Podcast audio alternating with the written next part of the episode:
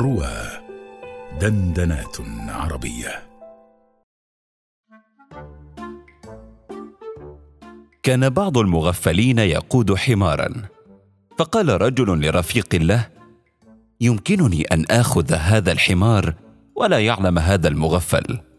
فقال كيف ومقوده بيده؟ فتقدم فحل المقود ووضعه في رأسه هو. وأشار إلى رفيقه أن يأخذ الحمار ويذهب به فأخذه ومضى.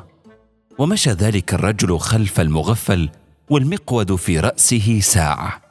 ثم وقف فجذبه فلم يمشي.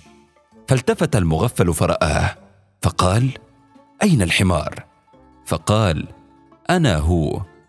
قال وكيف هذا؟ قال كنت عاقا لوالدتي. فمسخت حمارا. ولي هذه المدة في خدمتك. والآن قد رضيت عني أمي. فعدت ادميا. فقال المغفل لا حول ولا قوة إلا بالله. وكيف كنت أستخدمك وأنت آدمي؟ قال قد كان ذلك. قال فاذهب في حفظ الله. فذهب.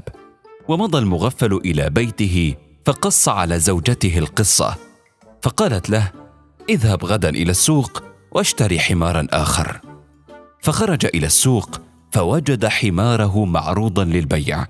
فتقدم منه وجعل فمه في أذن الحمار وقال يا أحمق عدت إلى عقوق أمك